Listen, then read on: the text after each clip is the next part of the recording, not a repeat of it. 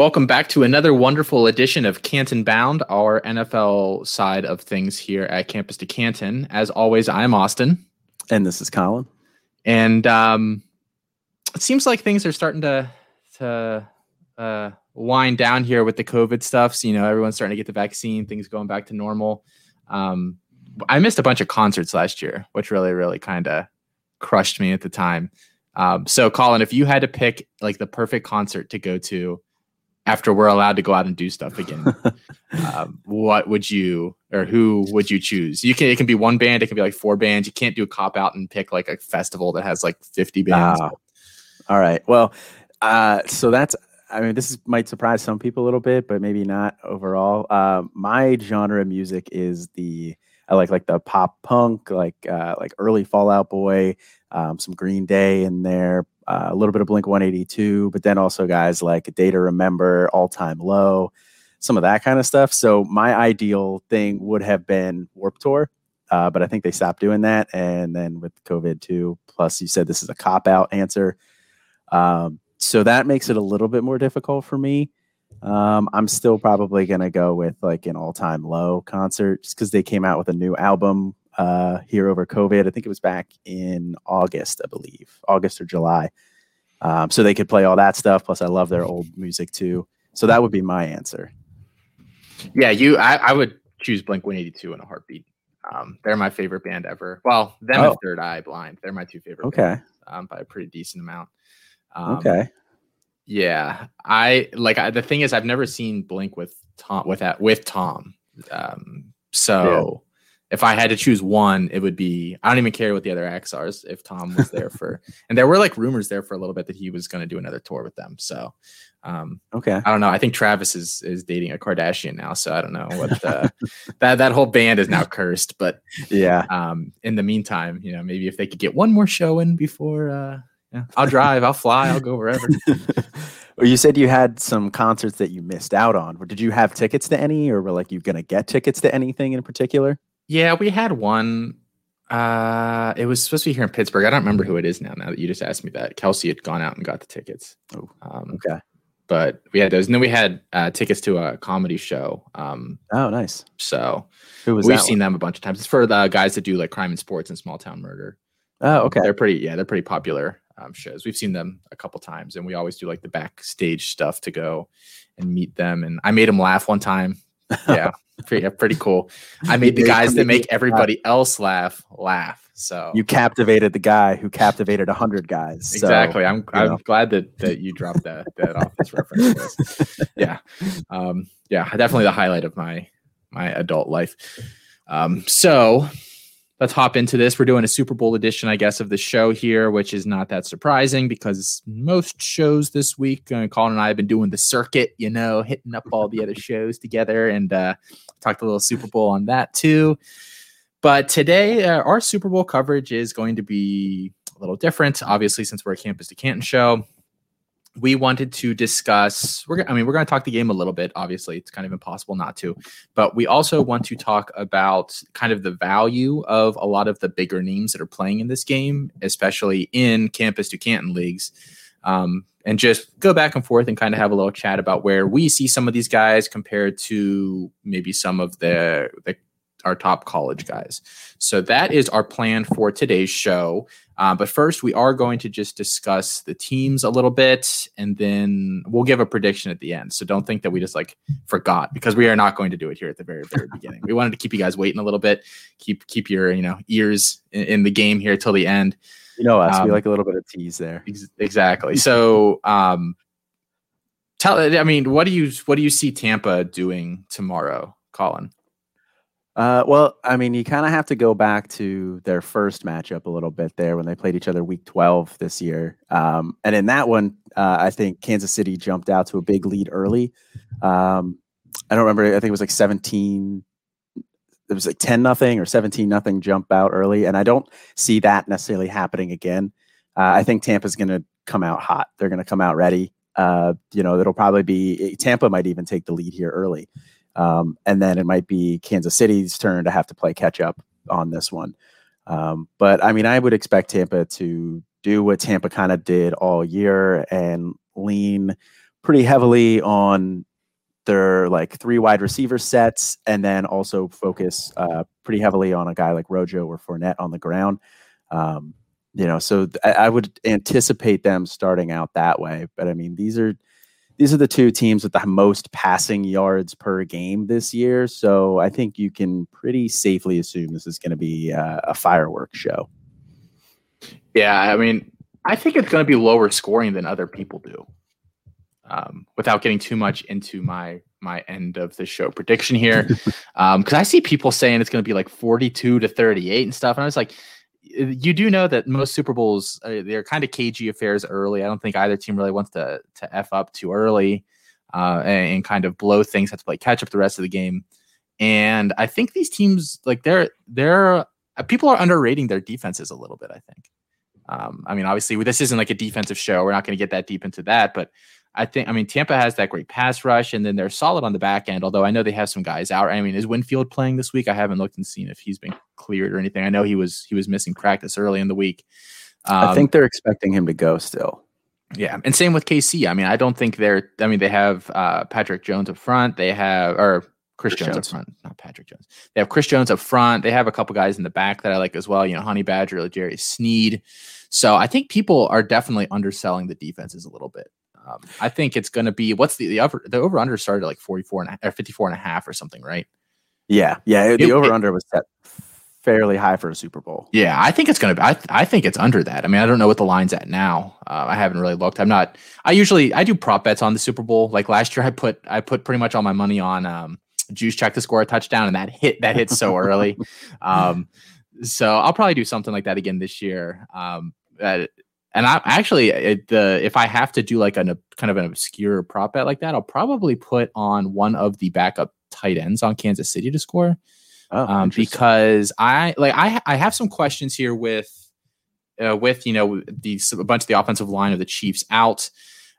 The Chiefs, like I think it is a little overblown. The Chiefs have the two weeks to prepare for that. It's not like like losing your your bookend tackles in the first quarter is a disaster.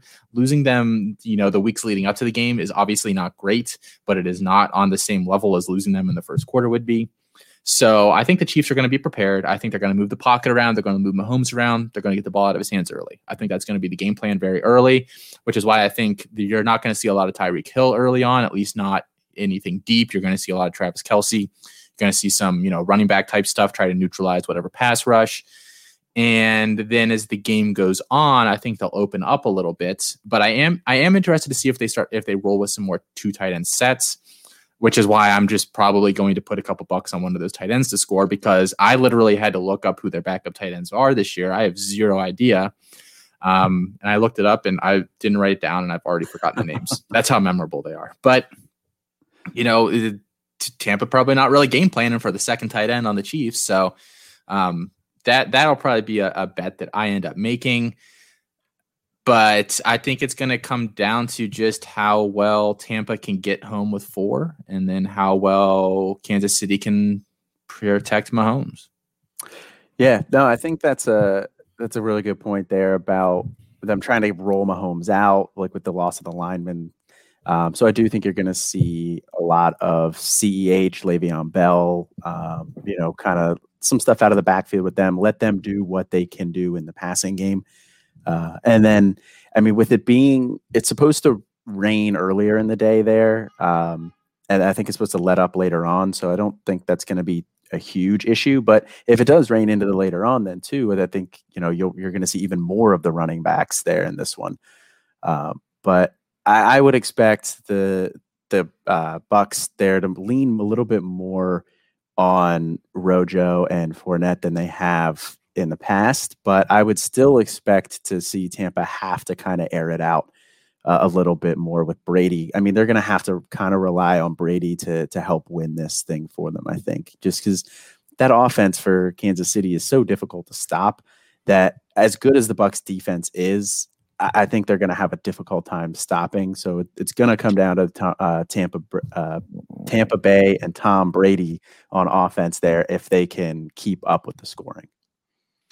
Yeah, I don't like when Kansas City comes to play. You don't try to stop them really. I mean, San Francisco. I think San Francisco's defense last year was better than this Tampa defense, and yeah. and they put up 31 points on them last year. Now, um, Tom Brady's not going to make the same mistakes that Jimmy G made last year in that game, so right. that's obviously a little bit of a difference. But um, I just, yeah, I don't think you like you don't go into a game with with Kansas City saying we hope to contain them. If that's your strategy, you've lost before you even went out for the coin flip. I think you really have to score with them. And so I, I mean, it wouldn't. It, I do foresee both of these teams like there's going to be a lot of passing attempts. Um, yeah, especially if Kansas City scores early because you can't like, and that's the other thing. If if Kansas City, like most teams, I know the like the statistics say to take the opening half or the second half kickoff. If I'm if I'm Kansas City, I'd almost just rather have it because it, you would rather have teams start trying to score with you. Like that's yeah. that's what they want. Um, so they like they're almost like the one team that just says screw it and and takes that opening kickoff and and tries to get up early. Yeah, I mean that's an interesting strategy there too. Um, you know, I, I, think that Tom Brady has also shown enough in the past, though, that that would worry me a little bit. You know, giving him the ball in the second half, you know, and giving them not necessarily an advantage in the second half, but letting him get the ball and letting him try to play comeback there because I mean he's done that in the past before. I mean I know as well as anybody. Look at that Falcons Super Bowl. You know that was a nightmare. So I wasn't planning on bringing it up. So well, I, I feel like I had to.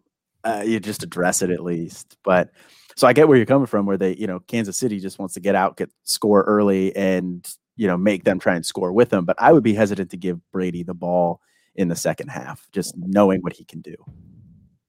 Yeah. Um, yeah, I pretty much agree with that. It's going to be a very interesting game. I'm looking forward to it. Um, yeah, like I said, we'll give we'll give our predictions at the end of the show. Those are just kind of some of our thoughts, what we're going to be watching as the game goes on tomorrow. All right, so we have this pro value versus college value thing set up here, um, and the first guy we have is Tyreek Hill, and I really like Tyreek Hill. I think that's goes without saying. Um, I really like this KC offense, and just like so, I've been playing Dynasty for about six years now. I think is my longest running Dynasty league. Um, and how long is the one like the the home league been together? Colin, is this our fifth year? Uh, yeah, this that one's the fifth year for that okay. one. And I had one league that I did the year before that, so six years yeah. is the longest running one I have. In both of those leagues, I picked up Tyreek as a free agent like halfway through his rookie year, and in both of them, I drafted Patrick Mahomes as a rookie. So I love both of them so much. And actually, it's in our league to acquire. Uh, Mahomes fell to the mid second in that league, his Superflex league, and I traded Tyreek for that for that pick and the next pick because my logic was, well, if this quarterback sucks, Tyreek probably isn't doing anything anyway, and if Patrick Mahomes is great, then you know, then I have a quarterback, and I'm not that upset about losing Tyreek. That was so a nice I, little insight into that. I, I don't think I knew that that was why you made that trade. Yeah, yeah, that was the logic behind it. It was actually back to back picks. It was like the two seven and two eight or something this guy had, and so I traded Tyreek for both of them while he was on the clock because um, I just couldn't let Mahomes slip any further than that. Um, so I, I, really, really like both those guys. I mean, I've been on both of them for a very long time. Tyreek is my wide receiver one for Dynasty. Um, oh, my my rankings are not quite as solidified as yours probably are, Colin. I know you've been working through those lately. Um, but I do know Tyreek, he's 26 years old. He's got a contract for two more years in Kansas City. We'll see if that ends up getting extended at any point here. I wouldn't be shocked if it does because of the cap situation with it going down this offseason. I think a lot of teams are going to try to extend those kind of guys. Um, oh, sorry. Yeah, no, his contract goes through 2022. Yeah, so he yeah. has two years left this the year stuff like Kelce's contract is through 2025 and I was like that's so far away and then I was like actually that's it's not not that far away when I was when I was looking stuff up for this um so I I mean I really like Tyreek I give him a slight edge over Davante just because of the age and we know that he's going to be paired with Mahomes for a lot longer and I think his game is pretty well rounded um and, that, and that offense is so explosive that he's he can put up 40 points at any time and that's just a thing that I want on my fantasy rosters talking value uh, in a C2C, I think is very difficult.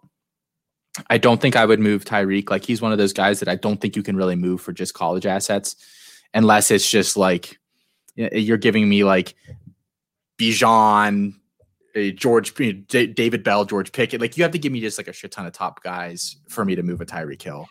Um, so that yeah, like I I I didn't put a value on him in terms of what I would buy or sell him for. I would say like if I could sell him for a mm, like somewhere uh, another wide receiver that's in my top 10 like if i could sell him for chris godwin and a pretty solid college wide receiver or college running back or whatever i would consider that but he's just like i mean he's at the prime of his career and i can't i i can't see selling him and I if I like I I'm not sure if I'd be willing to pay enough to buy him anywhere either. Like he's just he's out there, and if I don't have him, I'm I'm probably not getting him at this point. Yeah, I mean, I pretty much agree with everything you said, word for word. I thought this was going to be one that you know we were going to have a little bit of a back and forth here on maybe. Um, I actually I have him as my wide receiver two, just behind Davante. Um, I mean, I think that's splitting hairs.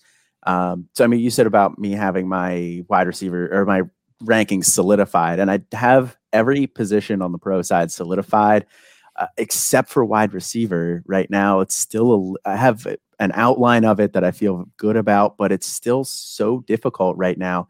Those top fifteen or so guys are so close in the rankings that you know, one day I'll you know, have Chris Godwin at five, and the next day, you know, he'll drop down to seven for me because you know I just watched something on or saw some stat on Justin Jefferson, and I, I feel like I need to move him up now, or you know, so it's it's splitting hairs right now in that group. It's very difficult to kind of maneuver through that group, and uh, you know, so I was expecting to to ha- not hear you have him as high as I have him. You actually even have him higher.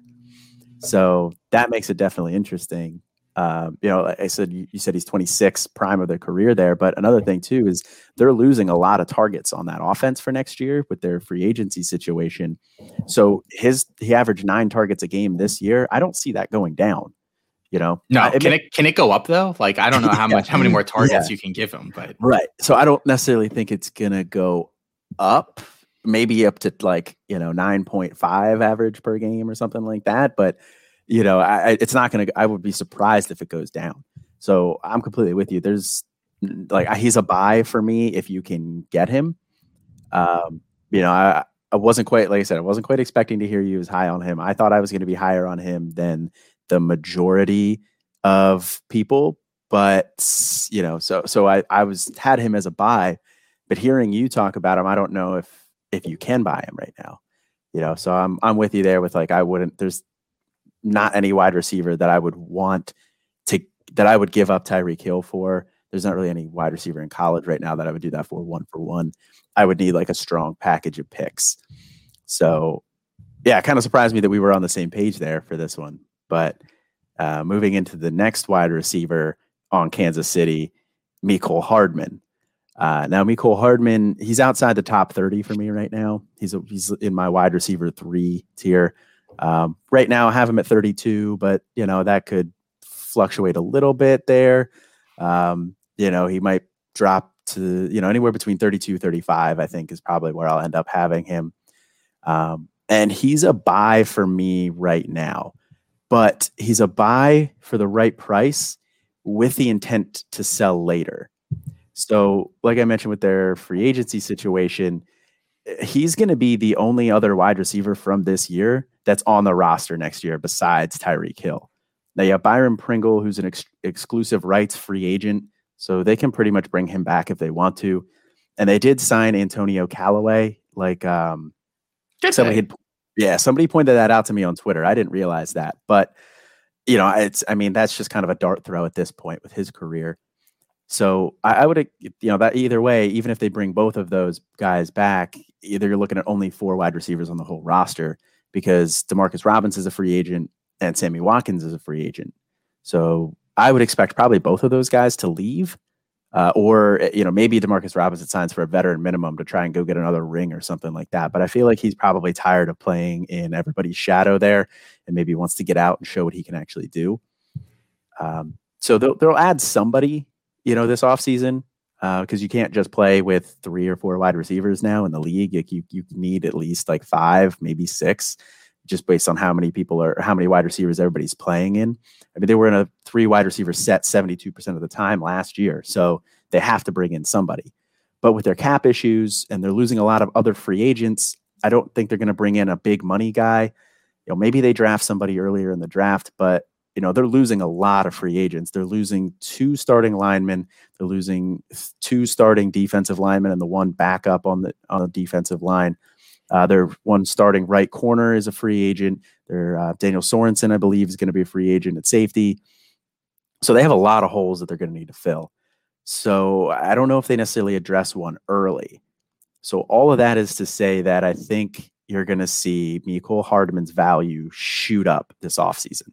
Once everybody starts to kind of realize that, oh, he's kind of the only guy left standing with a chair there, you know, if this was musical chairs. So I think when everybody else realizes that, they're going to look to acquire him. So I would look to get him now, uh, like I said, with the intent to sell him later. Yeah, I was trying to look at I, as we're talking here. I'm looking at because we know that Kansas City is going to draft speed at wide receiver if they draft another guy.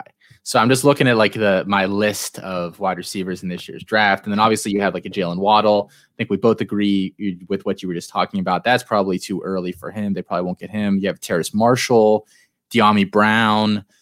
Tutu Atwell, D'Wayne Eskridge, Kadarius Toney, and Terry. There are a lot of very fast wide receivers in this year's class. I, I was really hoping we'd have a combine because I think it would have been a really fun year where a lot of guys could have probably ended up.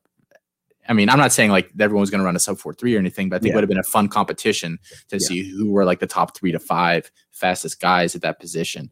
I guess I'm a lot lower on him than you are. And it's not even like that I dislike him, although I think that his hands are like really inconsistent. Like all those guys after Tyreek and Kelce, like there's also a reason why they both they, they combine for like 22 targets a game or whatever, because there's you know some dropsy issues, some fumble issues. Just you know, you can't necessarily trust all these guys all the time.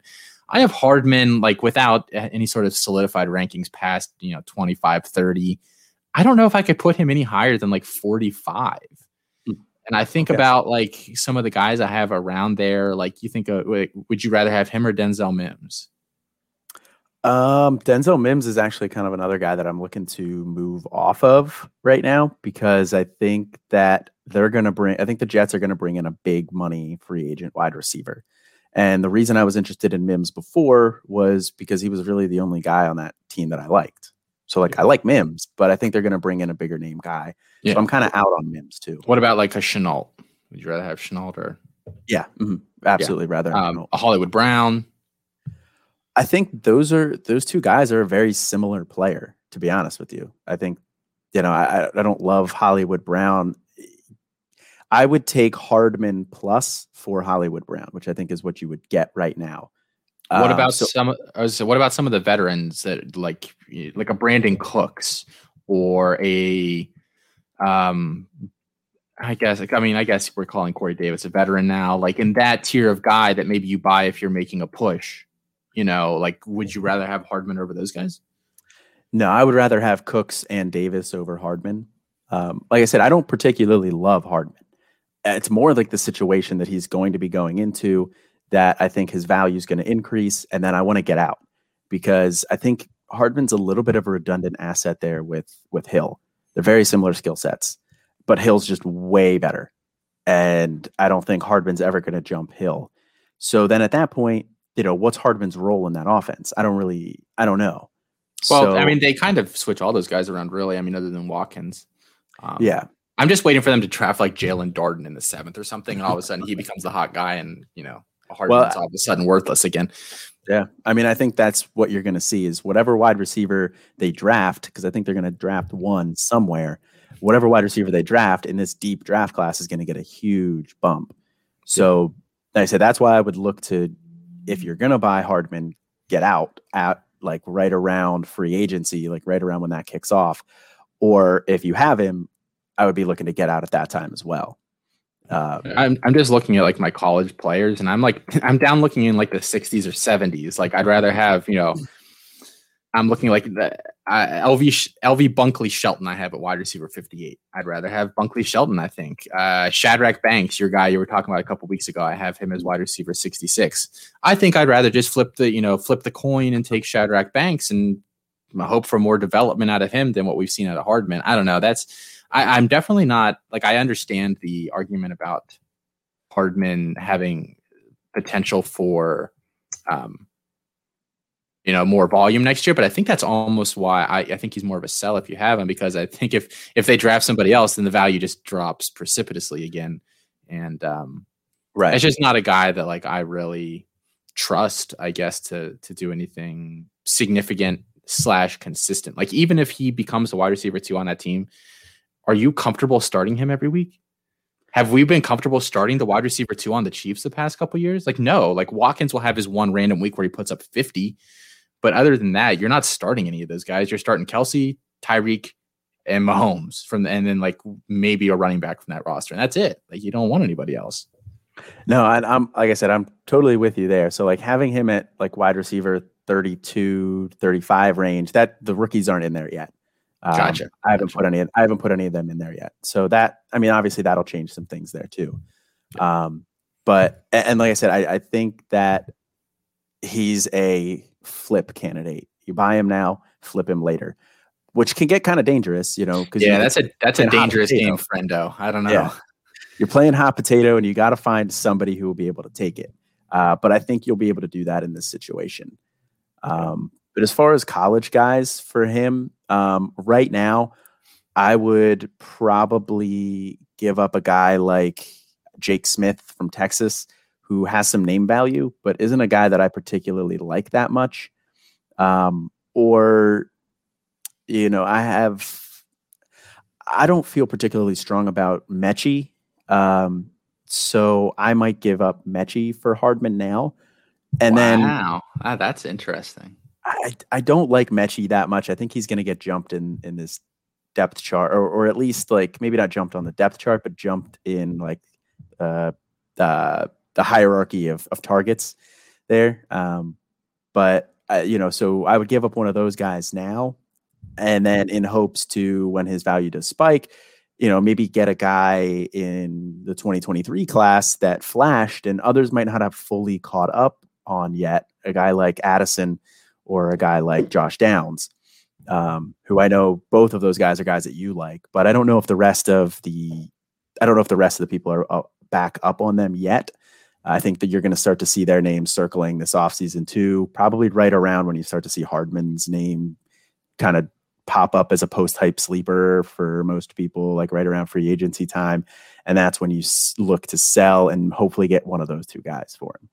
Yeah, when I I think the the easiest way to kind of think about some of these trades before we you know move on here, what I usually think of is, and we'll probably do a whole show on this at some point, so maybe I shouldn't give away too much of the secret sauce, but I think of how I would relate some of these guys to picks, Yes. and then I compare the picks to each other and think what would need to bridge that gap, like that, especially between college and NFL. Like so, like say say I think that um, Lonnie White Jr. He's a guy I've been talking about a lot. Say I think Lonnie White Jr. is a guy that should go in the third round of incoming freshman drafts, and I think Mecole Hardman is worth a mid third NFL draft. I compare how the value of what I think of those two picks, and then the difference is you know what you know if I have to add or subtract anything from either of those sides. So. But Hardman's a guy, yeah. Like without Hardman, we're not really. I don't want to talk about Hardman anymore here. To be honest, I think we've already probably given him like five more minutes than he deserves. But he's like, I just don't know exactly what his his value in picks is to be able to do the quick comp in my head. Yeah, yeah, I think like I said, he's he's a guy whose values in flux right now, and that's kind of when I like to try to take advantage of guys overall. Yeah. Um, but yeah, like you said, we can move off of Hardman now. Uh, we we gave him we gave him a lot more time than we gave Tyreek Hill, which Yeah. probably should be the opposite way. But yeah, well, that's fine. Um, so CEH is another guy we have here to talk about. Um, I have him as like my RB fifteen or so right now. Like I do think he is going to bounce back a little bit next year. And um, oh, and just so like, and we're both saying this, like when we say RB fifteen, we're only talking NFL guys. Like this is Right. not, you know, like the NFL and the college guys are all on a big list, and then you just uh, out of the two of those, because there are some guys in college I would I would gladly yes, over him yes, but um like I I do think even if he never becomes a bell cow guy there with with Kansas City that I think there's a lot of value in being a rotational back there. Um, that being said, I do think he'll get every opportunity to be uh, to handle more of the touches there than anybody else probably will next year, um, especially like with the cap problems like you were talking about earlier. And he's, I mean, he's a young guy too. Um, he is only 21 right now, I believe.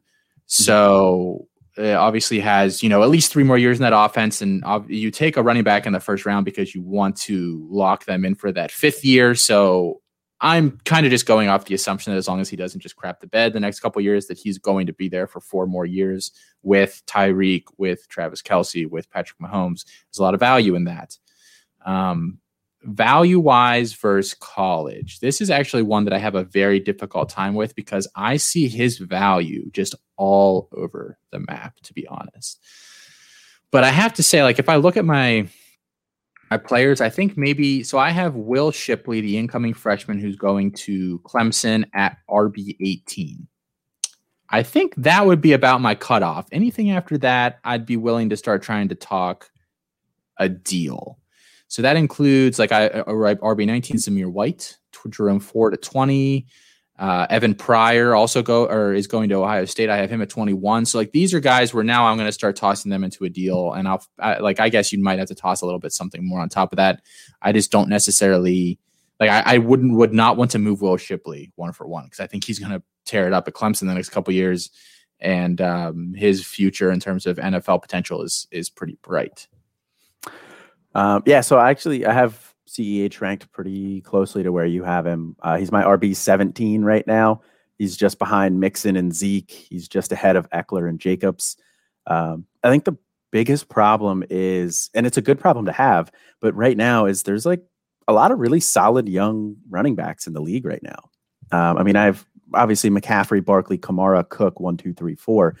But then you're looking at Swift, Taylor, Dobbins, Akers, you know, Miles Sanders is up there too. Antonio Gibson, James Robinson's up there. You got Nick Chubb. Um, you know, you have Derrick Henry, Aaron Jones. So all of those guys are are right are guys that I like more than CEH. Um, you know, so while he's at RB seventeen, that may seem a little bit low. I do still like CEH a lot. You know, I think he can be very useful right now. So I think that's just kind of the way that the running back landscape is working right now. Is that it's a little bit deeper than we've seen in some past years.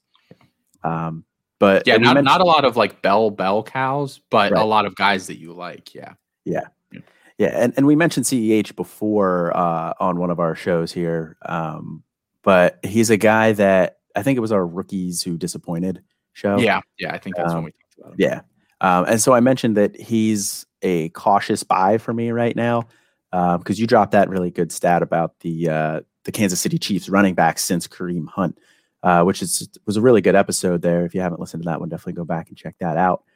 Uh, but so he's a cautious buy for me right now because I do think his value is suppressed a little bit. It's like kind of in flux as well.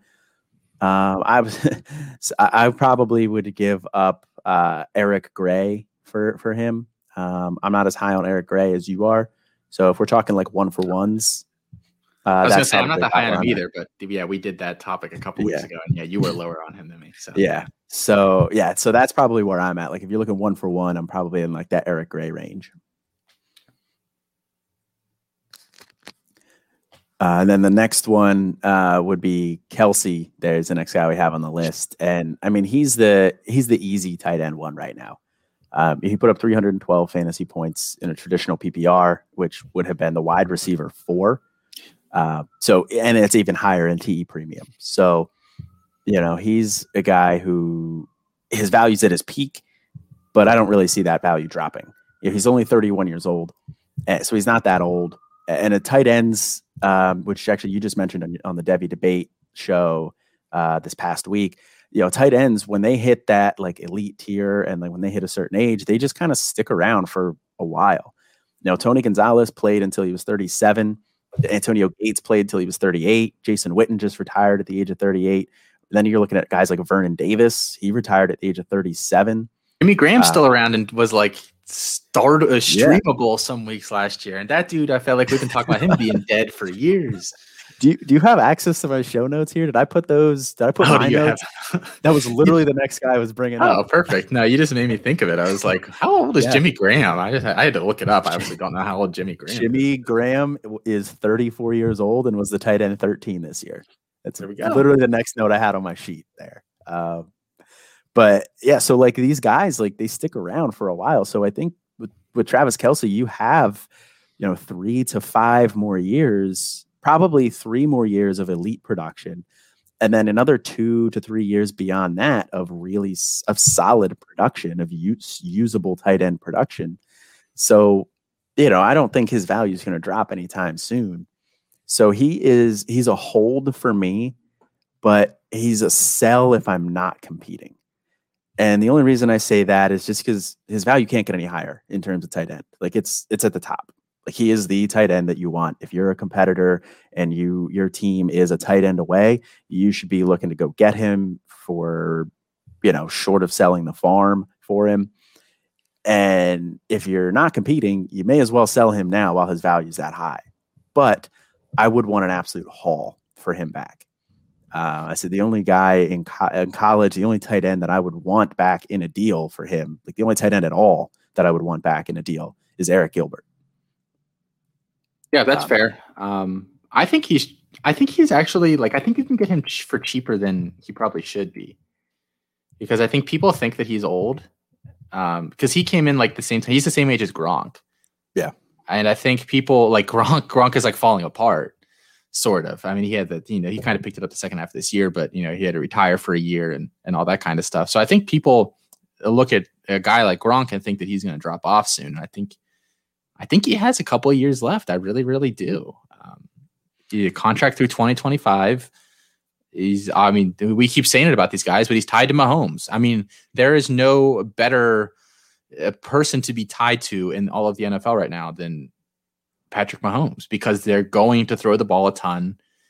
And if you're open, Mahomes is going to find you. Shit, if you're not open, Mahomes is probably going to find you he's just such a game breaking player. And that's why I think that his top now, you know, he doesn't spread the ball maybe around as much as um, some other quarterbacks do, but I don't care. If anything, I like that more because it means that I know that pretty much every week, Travis Kelce and Tyreek Hill are going to be good. I have a fantasy team that I have a dynasty team that literally is built around those three. I have all three of those guys. I did lose in the finals this year because they shit the bed, but they got me there, and there were weeks where the three of them combined would put up like 120 points, like just absurd, absurd, absurd. So I like, I, I think you can still buy him for a reasonable price. I, if I had Kyle Pitts, or, uh, like on a C2C team, and you know, obviously a lot of this is team composition dependent, but I would probably be comfortable moving him for Kelce in some yeah. sort of a deal because I think that we already know that Kelce's probably gonna, you know, he's probably gonna be huge next year. You know, probably be huge the year after that. So it's something to think about. I don't know. I don't think Kyle Pitts, like I like Kyle Pitts, don't get me wrong, but I don't think he's the sure thing that a lot of other people talk about him as. We've talked a lot on the show about how I would rather punt Kyle Pitts in the first round and take Pat Freiermuth or Brevin Jordan in the second because I think it's just much better value. And I don't think Kyle Pitts is going to get you so much more than either of those other two guys will. Yeah, no, I'm I'm definitely with you there. I mean, I like Pitts, but you know, and I think Pitts has a very nice ceiling, but what do you hope his ceiling is? You hope it's Travis Kelce.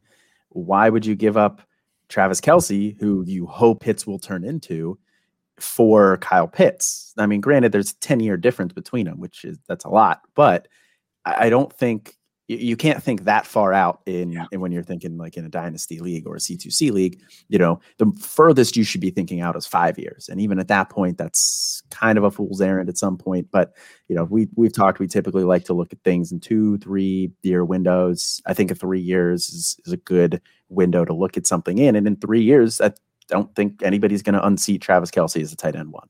I just I don't see it. So yeah, I'm I am absolutely with you there that Pitts is a guy that I like and a guy that I'm interested in. But if I'm a competing team and I'm a tight end away and I have my say it's a let's say I'm a 110 this year. And I don't know if and I think that's about where he went in our mock draft. Um, so I think that's probably a little bit lower than what you'll see him go in some, depending on if it's tight end premium. But if he's on the board at the 110 and I can move the 110 and get Travis Kelce move the 110 and you know throw in somebody like a Brandin Cooks or something like that and get Travis Kelce, I'm absolutely going to do it. But I wouldn't. I would need more than that if I had Kelce for sure. Yeah, Yeah, I think that's about what I paid for him in the league I went out and got him in last offseason. The one that I have, the the you know the trio of them. I um I traded my first my 2021 first away, which ended up being the 111, so close mm-hmm. to that, and um traded away another receiver, but then I got back the, the this guy's first or the second, which was the 201 and Travis Kelce. So okay. I mean, I, I comparable trade wise there. Um, I think that's some solid value. Um, yeah, I, I, was supposed to have Godwin, but we'll let you have him since you're a Penn State fan. If there was a guy from Pitt that was worth a crap in the NFL, you'd probably let me have him. But you know, Larry here Fitz. We here we are. So you, you just retire. Larry Fitz.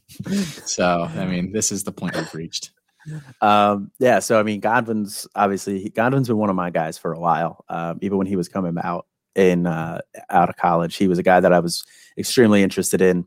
Uh, you know, I have him in a couple different places, and uh, you know, he's a guy that I think his value's down right now. You know, I have him as a top ten wide receiver you know, probably going to be right around the five to five, six, seven mark for me when I finally do solidify these. Because, like I mentioned before, this the top 15 guys are just so tough for me to rank right now. But, you know, I'll probably end up with him five, six, seven range. But, you know, he is only a year removed from being the wide receiver two behind Michael Thomas's insane year last year. You know, and he was a wide receiver 15 in points per game this year in a pretty crowded wide receiver room with uh, Evans and Antonio Brown there, and he was battling injuries all year. Um, so you know, but he he still showed the ability to be productive on a per game basis. And then he's a free agent too, so he can kind of choose his landing spot. You know, he's versatile enough to succeed in pretty much any offense. But I think ultimately he's going to end up staying in Tampa, and I think Antonio Brown is going to be the one who leaves because uh, I mean Antonio Brown's issues that he's had this past year, you know he he played well on the field, he got on the field, so I think those issues are going to be far enough out of people's memory that another team is going to take a chance on him, and I think he's going to get more money somewhere else besides Tampa because they have some free agents that they really need to lock up on the defensive side of the ball. So I think that you're going to see Antonio Brown leave, and I think that they're going to bring in Godwin um, just because of the monetary value there is just going to be way better to invest in Godwin, who's significantly younger. Um, I think he's 24 right now, 23, 24. Godwin, I thought he was, I think he's 25, right? So we said the other night we talked about him on, oh, he's 24. You're right. He will 24. be, he'll be 25 this month. So, okay. Yeah. So, yeah. Gotcha. Yeah. I was, I thought he was like 20, 24, but, um, yeah. So either way, he's significantly younger than Antonio Brown, who's 32. Um, and you can just monetarily would be a better investment to invest in Godwin, who fits exactly what Brady wants in a receiver. Um, so I think that he's going to end up ultimately staying, which that is going to turn him into an absolute screaming buy for me. You know, his value is dropped, you know, for, you know, like the reasons I mentioned before. And then there's a lot of the hot new names that you have Justin Jefferson, Tee Higgins, CeeDee Lamb, who people are more excited about than Godwin. And you can I think you can go out and get Godwin for pretty cheap right now, and I think he's going to bounce back and have a. You know, he's already shown he can be a top two wide fantasy wide receiver. I think he's going to bounce back, be another top ten wide receiver finish next year as well. Yeah, I have him as my wide receiver eight right now, um, and I kind of want to move him higher, but I don't. The guys I have in front of him in like really no particular order here. I have Davante Adams, Tyreek, CeeDee Lamb, Justin Jefferson, AJ Brown, uh, Diggs, and DK. So I think you could probably rearrange a couple of those guys around, depend you know, depending on some small things. But I, I'm pretty consistent that th- that's probably my top eight. Um, I actually kind of think the opposite is you, though. I though I think he's going to leave. I don't know if Tampa can afford to pay him with some of the other stuff they got going on there, and I think AB for all of the well, so AB, I think comes back, but I don't know how much money he gets. But I think they're going to unleash Tyler Johnson a little bit next year. Um, yeah, he's he's shown decently enough, and I think with his second year in the league, that he gets a little bit more of a role. So I do think that Godwin just kind of is the victim of being squeezed out. I'm very interested to see where he lands next year.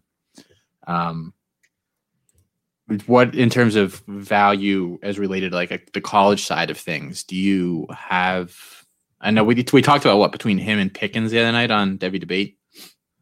Yeah, and I took Pickens or I took Godwin, and yeah. we also I think discussed Bell versus Godwin too, and I took Godwin as well. So, you know, Bell's my wide receiver one for the 2022 class. Um, so there isn't a wide receiver in college that I would take for Godwin straight up one for one.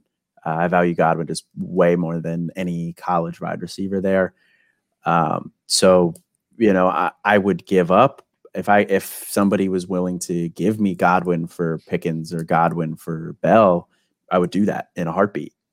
And that, you know, like I said on the show on the Devy Debate show the other day, like with with giving up Pickens for Godwin, that could make me look dumb in two years because Pickens does have a very high ceiling. But you know, I don't think Pickens is going to put up a ton of numbers next year. He's going to have night. He's going to have a nice year, but he's not going to be, you know, probably won't be a top ten fantasy college receiver next year, uh, just because all the other talent they have on that offense and all of the other high flying passing offenses that they have out there right now. So you're not going to get a ton of production on the college side for him. So you're kind of more waiting on him being on the pro side, I think. So uh, with that in mind, I'm still taking Godwin. Yeah, I would take him over every college receiver too. Um, I don't think that's that bold of a conversation, and I do think he is like the cutoff where like he like probably after him, then you start looking at like Michael Thomas, DeAndre Hopkins, like some of those guys in that tier. And I think for those guys, I, I picked Pickens over Thomas the other night on Devy Debate. I'm pretty sure if I remember correctly. Yeah, I believe so. Um, it was a, it's very very close. Like I kind of agonized over it a little bit, um, and I think that that is like the cutoff between Godwin and then whoever else um, in terms of making that kind of a decision. But um, yeah, so the next guy we have here is uh, Mike Evans. Yeah lost my spot. Yeah, it's Mike Evans. Um, he's right around wide receiver 24 for me. And I know what you're thinking because I do like him. I play one redraft league a year, and I almost always end up with Mike Evans. because he like he goes later than you want, like or, like later than he should, because he puts up a thousand yards and you know eight to twelve touchdowns every year. He just does pretty much money on that.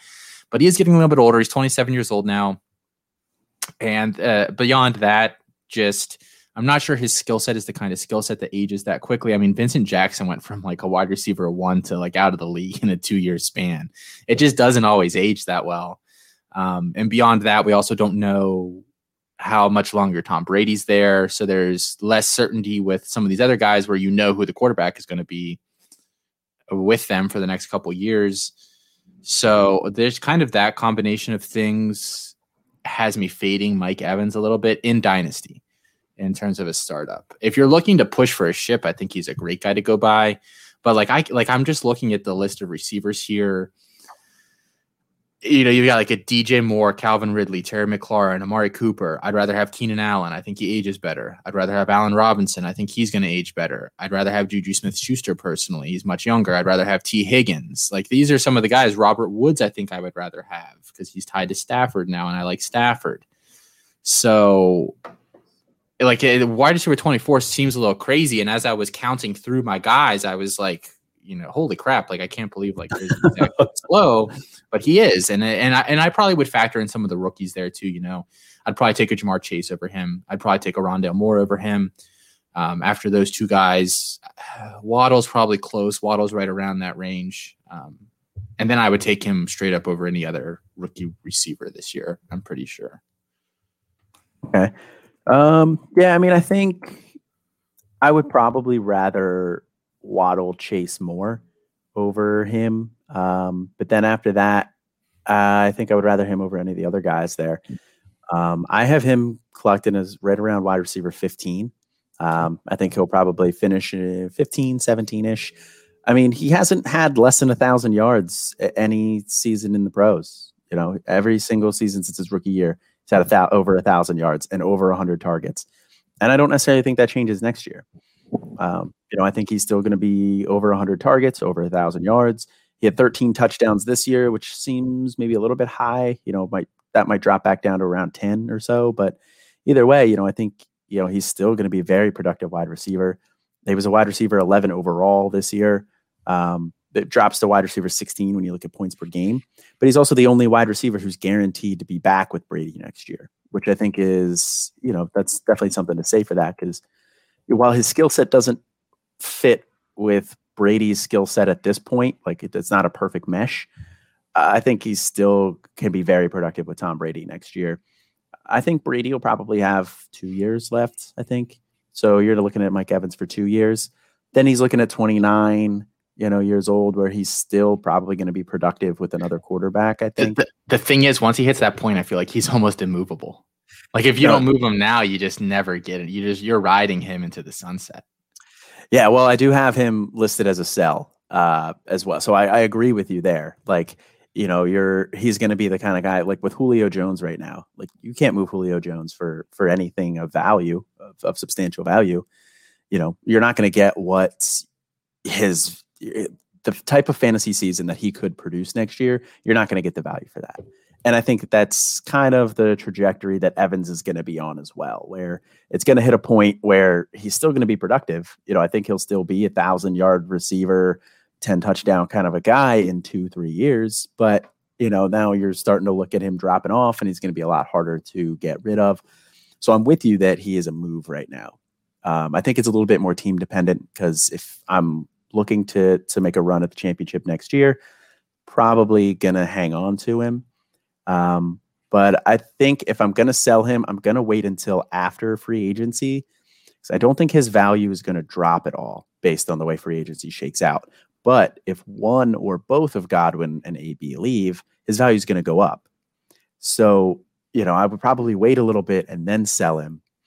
Um, I'm probably looking at a guy like uh, a Treylon Burks or Drake London for him. That's probably where I would have him right around. That's what I'd be looking to get back if I'm moving him.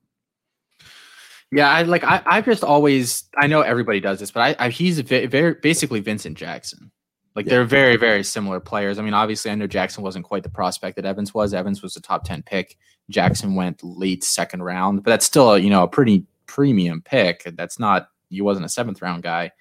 And I just look at Vincent Jackson's stats, and uh, Jackson really kind of broke out his fourth year in the league. He, he that year he put up 59 catches, 1100 yards, and seven touchdowns, and then he pretty much just kind of rolled through the league after that through um, that was 2008. He was great through 2014 in Tampa. And that year, he put up 70 catches, 1,000 yards, two touchdowns. And then 2015 rolls around. He only plays 10 games and he has 30 catches for 500 yards. And then the year after that, he plays five games and he has like 15 catches, no touchdowns, and then he's gone. That was just it. So I just think, you know, as as Dwight says at one point that that to somebody says the, the old age swiftly and poorly on the office. And that's just kind of what I see Mike Evans doing. He's going to age swiftly and poorly. Um, and I would rather like I, he's not on the same class as Julio for me. Like Julio is a guy that I'm willing to ride into the sunset. You know, he can retire on my roster as long as I'm not just you know like if I'm rebuilding, obviously I'll sell him for whatever. But he's a guy I think in a lot of places I'm just gonna you know Julio's to die on my roster, and that's fine with that. Um, I'm not necessarily sure I want to do that with Evans, especially because he is starting to get a little more banged up as the years, like he, you know, like Vincent Jackson did, where you start talking about some ankle injuries, and you know he had the one late this year, and that stuff just kind of adds up for those bigger guys. You know, there's it's not quite as friendly on them as as some of the smaller players that maybe play a little bit longer and withstand some of that beating a little bit better. Yeah, no, I'm I'm definitely with you there. I definitely understand that one where you're coming from with that, and I think we're mostly in lockstep there. But I just I think you having him at wide receiver 24 surprised me a little bit. Um, I th- I think still think he has a little bit more value than that, but you know I, th- I think he's still a sell. I think he's not the guy that you want to ride off into the sunset for, like you said. Yeah. Um. So AB is definitely a wild card. Um, do you have AB ranked? Uh, I do. He's right around like wide receiver 45 for me.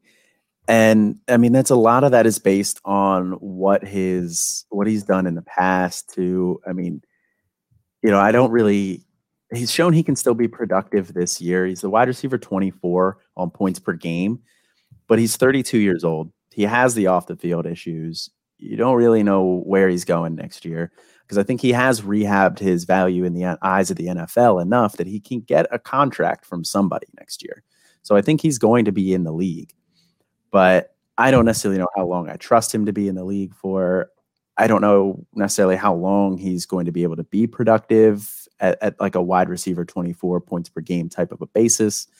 Um, so I, I don't really know how much how interested I am in Antonio Brown. I I have him listed as sell, sell, sell in all caps three times because I don't think his value is going to get any higher for the rest of his career than it is right now, and it's not that high right now. So yeah, so I Yeah. would definitely move to move him. I bought him in one league last year where I was making a push um, and lost in the championship game with him in our league, actually. Um, I don't have him ranked because I don't care about him. like he's a guy that I'm not even really like. He shouldn't be starting for you. If he's starting for you, your team is crap, and at that point, you should have been moved him last year anyway. At least not regularly, you know. If a bunch of your roster goes down, then yeah, maybe. Um, you shouldn't be any more than like the wide receiver four or five on a team, in my opinion. And at that point, like I'm not thinking about him until week nine or ten next year, and then I'm trying to just bulk up my bench for making a push. Like I did that in that league where I went out and got him, and I got Brandin Cooks because I just was a little worried about you know guys going down late in the year. Um, so I just I don't have him ranked, and I don't care to even try to guess where I would rank him because I just don't care. Um, looking at college guys, I mean, I think you could get him pretty cheap. Um, I don't think you would need to give up that much. You know, you may be like an upside guy that just has never done anything yet, like a um, like a Jalin Hyatt maybe, or um, an Arian Smith, like a guy like that that like was pretty heralded, maybe a Mookie Cooper that has gone to, but then is still young in college and just hasn't done anything. Um, you're you know mitigating a little bit of your risk there in terms of those guys ever doing anything. Okay. Yeah, I mean, I had some of the guys that I was looking at for him would be if I'm selling him, guys I'm looking to get back would be like a Chris Autman Bell uh, out of Minnesota, um, or maybe a Jaylon Robinson out of UCF. Um, you know, I don't, I don't know what the the industry's view on him is yet. I haven't really seen anybody talk about him, but I mean, we talked about him on a show previously, and he put up some monster numbers this year, and I think he he can do that again next year in the UCF offense as well, especially without Marvin Marlon Williams. Uh, so, I mean, he's definitely a guy I would be willing to take back for Antonio Brown if I'm moving him. Um, and I have like the lowest type of a guy that I would take for back from him would be Calvin Austin the third from Memphis. I think that's like if you offered me him straight up, and I'm not like I'm not a team that's like right on the edge of a championship. I'm not like an Antonio Brown week 13 breakout, week 14 breakout game away from, you know, having a really dominant team. Uh, probably would move him for Calvin Austin the third. Interesting. Yeah, that should be a good offense next year. So if you're pushing for college side, um, Right. Right, that's- Right. That's that's something else I was taking into consideration there. Is I do expect Memphis's passing offense to to not really skip a beat next year with Grant Gunnell coming in. Yeah, yeah, might even be same or better, to be honest. Um, so we have the two Tampa running backs here next, and I figure we could kind of just morph them into one Yeah. Player for this discussion because these are two guys again. So I think I I think I strategize with running back a little differently than some people do. Maybe not though, in the sense that if I get a Ronald Jones, I would immediately want to trade him, like pair him with a like a receiver to get a better running back. Like I don't want Ronald Joneses on my roster. They're basically roster cloggers. I'm not and the same with Leonard Fournette. Like they're the same kind of guy that I just don't really care to have either of them on a roster at this point. I wouldn't put any of them higher than like RB twenty five. And to be honest, for for Fournette, I probably wouldn't put him any better than RB thirty or so. Like I, I just don't like that's like a you know maybe a flex type guy. And I don't play like I think the unless you have just a ton of stud running backs on your team, I don't see a lot of teams across my leagues that start more than two running backs a week. Yeah. most most of the time because most formats now are some sort of point per reception, whether it's 0.5 or full or tiered or whatever. So your eh, the upside is generally better with a wide receiver. So if I don't have a top 24 running back, or you know, even that's probably even a little conservative, like a top 20 running back, then I don't want to pick any of those other guys up. Yeah, no. So I'm I'm laughing here because that's pretty much again word for word with like what I have on my show sheet here. I I have Ronald Jones as the RB 25, uh, just behind Melvin Gordon and Chris Carson, and he's right ahead of Leonard Fournette, who's at RB 26, and Nyheim Hines and Myles Gaskin. So that's right around where I have him, and I, you know, I'm 100% with you on not liking to roster those types of guys. Like I try to avoid rostering guys that are in the back end of the RB2, top end RB3 cluster because that's not a cluster that they don't typically gain a lot of value. They typically just lose value. So my approach at running back is I either want a high end guy or, or, you know, so I want a guy that's even higher end than CEH we were talking about before. So I want a guy, at least one guy that I have in my top 10. I want another guy that I have in my top 15. So I want two of those guys. And if I can't do that, I want one of those guys. And then I just want a handful of cheap dart throw type options. Um, you know, where you, like if you had Nyheim Hines and Myles Gaskin, you know, in that cheap, you know, cluster of guys, you know, they just they, their value rose pretty significantly this year, and now they're into that tier of group where of guys where you can now sell them. This was exactly what I would be looking to do. So anytime somebody hits that back end RB two, top end RB three type of a cluster, I'm typically looking to churn those guys. You know, I mentioned on the last show I, I like to churn my roster a lot. So those are the type, those are the exact type of guys that I would be looking to move. How do you view uh, Fournette? Because it's, not, it's so it seems like I'm I'm curious to see where you have AJ Dillon now, because I think I would rather have Dillon than either of those guys. I think the upside is better with Dillon. We've seen what those other guys are, and we have Yeah. not really seen what Dillon is. I'd rather take a chance on Dillon. Yeah, I have I have AJ Dillon as my RB thirty, so he's Okay. right there with them. I think the biggest thing is for me is how that free agency is going to shake out. If Aaron Jones leaves in free agency, Dillon obviously climbs pretty significantly. Uh, if Leonard Fournette leaves uh, Tampa in free agency, Rojo, you know, I think that's a pretty solid ranking there for him. He may even climb up a spot or two depending on where Fournette goes, he could rise in a little bit in free agency or he could drop after free agency. So that tier right there is a little bit in flux. But you know, in purely in a vacuum, yeah, I, I understand wanting Dillon over those two guys. Yeah, I think that's probably all the time that I would want to um, to give to those two guys. To be honest, I, I actually really like Fournette. Um, he won me a championship a couple years ago, um, so I, I, will appreciate um, what he did for me in that regard. But I think his time is mostly past at this point. Yeah. Um, our last guy here is Brady. Um, so just yeah, bring us home on on Brady. Uh, yeah, so right now, uh, I do have Brady as my QB 21, um, just behind Kirk Cousins, Daniel Jones, and just ahead of Sam Darnold and Big Ben. So, I mean, we mentioned before where, you know, I'm, I'm lower on Darnold than, than you are for sure. Uh, I have him behind Cousins and Daniel Jones because I think those guys, while they're not great quarterbacks, I think they're going to have enough fantasy value over the next two, three years, four years that they're still going to be a starter in the league potentially. Daniel Jones, maybe not, depending on how New York Giants go. But Yeah, Daniel know. Jones is like QB 80 for me, man. He just sucks. I can't see him staying in the league for more than like another year or two. He's terrible. I'm sorry, Giants fans. He's terrible. He's terrible.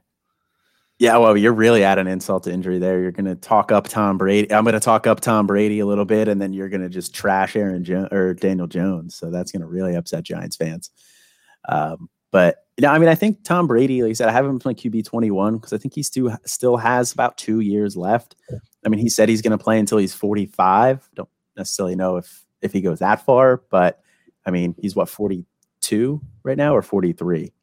42. That sounds right. Um, so maybe have- he hits 45. I haven't been watching any of the um like coverage of the game this week. Oh, he's 43. 43. Okay. Um, so so yeah, I'm sure that, I'm sure every every segment they do on him, they bring that number up. I just Yeah. Yeah, exactly. I haven't really watched because I don't have cable, so I don't really watch ESPN a ton. Um, but no, I mean, it's a, he's a solid player. You know, I think he's a guy that if you're you know looking to make a push for a championship, you can get him pretty cheap as a QB two option and and be productive there. But overall, he's he's a sell for me, um, just because you know he, he's still has some name value, but I don't think he has a ton of time left in the league. Um, you know, and I would be looking for a guy, uh, you know, with some solid college production and then maybe somewhat decent pro prospects. Um, the guy I have written down here is Grant Wells from Marshall. I was going to Um, ask you about Grant Gunnell. So Ah, we both okay. went. Uh, I Yeah, thought you said Grant. Grant, and I was like, no way. We have the same guy that I'm going to ask you about.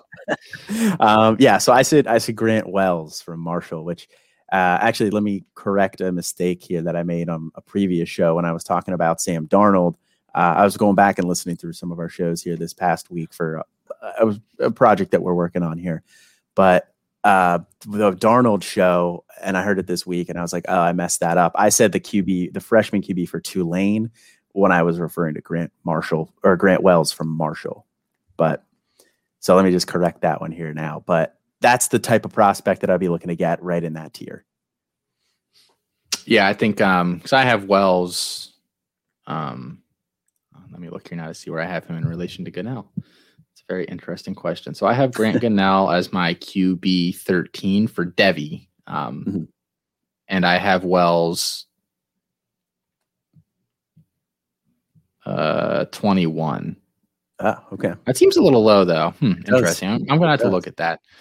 Um, I don't know. There's just like a huge blob of quarterbacks there after the top. In my opinion, after the Mm-hmm. Yeah. top nine, it's just like a bunch of guys that like that any of them could break out next year. Like you have Mertz, Strong, McCall, Gunnell, Dillon Gabriel, Brock Purdy, JT Daniels, Desmond Ridder, Phil Jurkovec. Like there's just, I mean, it's just kind of a big amorphous blob.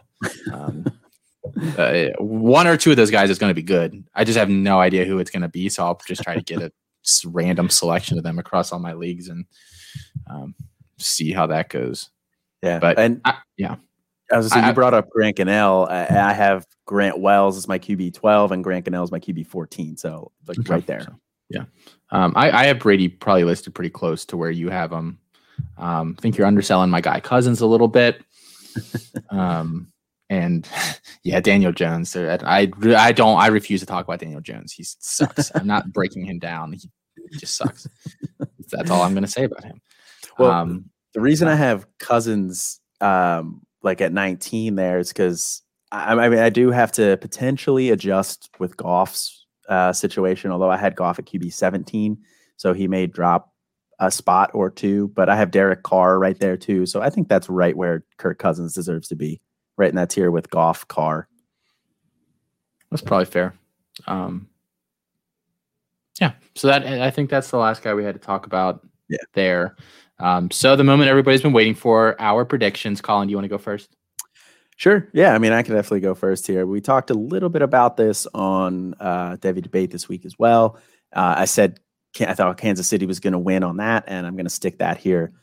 Uh, I mean, Kansas City is just, it's tough to stop that offense for a full game, you know. So, and I, as much respect as I have for Tampa's defense, don't necessarily know if they can do that. Um, we mentioned they have they are going to have to overcome the loss of those o- offensive linemen guys, but I think that's something that they've had enough time that they can do. So I think, uh, yeah, I'm going to stick with Kansas City here. I did say before 37 31 is the score, but uh, as I'm thinking about it, that's that's a tough score to hit. That's weird. Those are weird numbers. That was just off the top of my head. So I'm going to tweak that a little bit.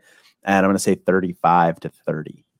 35 30. Um, yeah, I picked KC the other day as well, and I'm going to continue to do that. And I said 31 21, and not even realizing that's almost exactly the same score as last year. Um, but I think that's about, you know, I think the two teams are going to combine for about 50 points, and I think Kansas City wins by about a score. So, whatever that window is, you know, I think that's about what uh, we're looking at. Um, Yeah, and I did pull up the uh, over under for that game, and it's they have it at uh, according to Sportsline, uh, they have it at 56 points. Okay. okay. Um, and they said that six of the past seven Super Bowls that have had a total of 50 plus points have gone under, going back to 2001.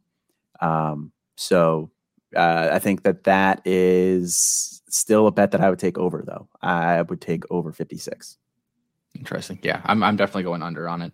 Um, but I think it'll be close to that. So that's obviously the whole point. I mean, you know, Vegas has been doing this a while. They, Yeah.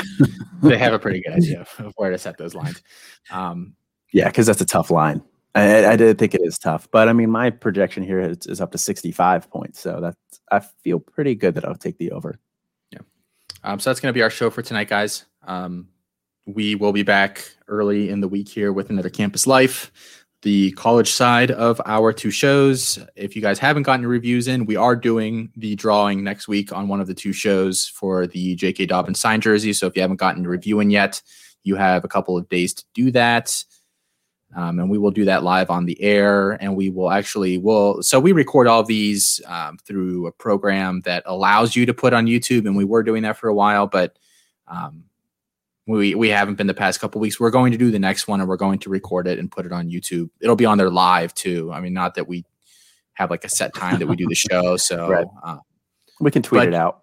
but just so that everybody like everything's above board um, we'll show everybody my I will, i'll share my screen and i'll show everybody the entries into the the drawing so that there are no questions about impropriety or anything else like that um, the only person that we're going to drop is that we are going to make felix's chance of winning virtually non-existent other than that everybody will have an even chance to win uh, yeah, I think it's safe to say at this point that with our usual campus life show coming on Sundays, um, but with the Super Bowl this week, you know, it's a little bit in flux right now. We may record tomorrow morning and not drop till Monday. We may record Monday. We're not entirely sure yet, but look for that early in the week. But with that being early in the week, I think probably Canton Bound uh, will be the episode that we'll drop it on. So look for for that on Thursday or Friday. Yeah, yeah, that that's probably the most uh, likely at this point. Um, I think that's all for general housekeeping. Uh, So until next week, until after the Super Bowl, and this is Austin. And this is Colin. Go Chiefs.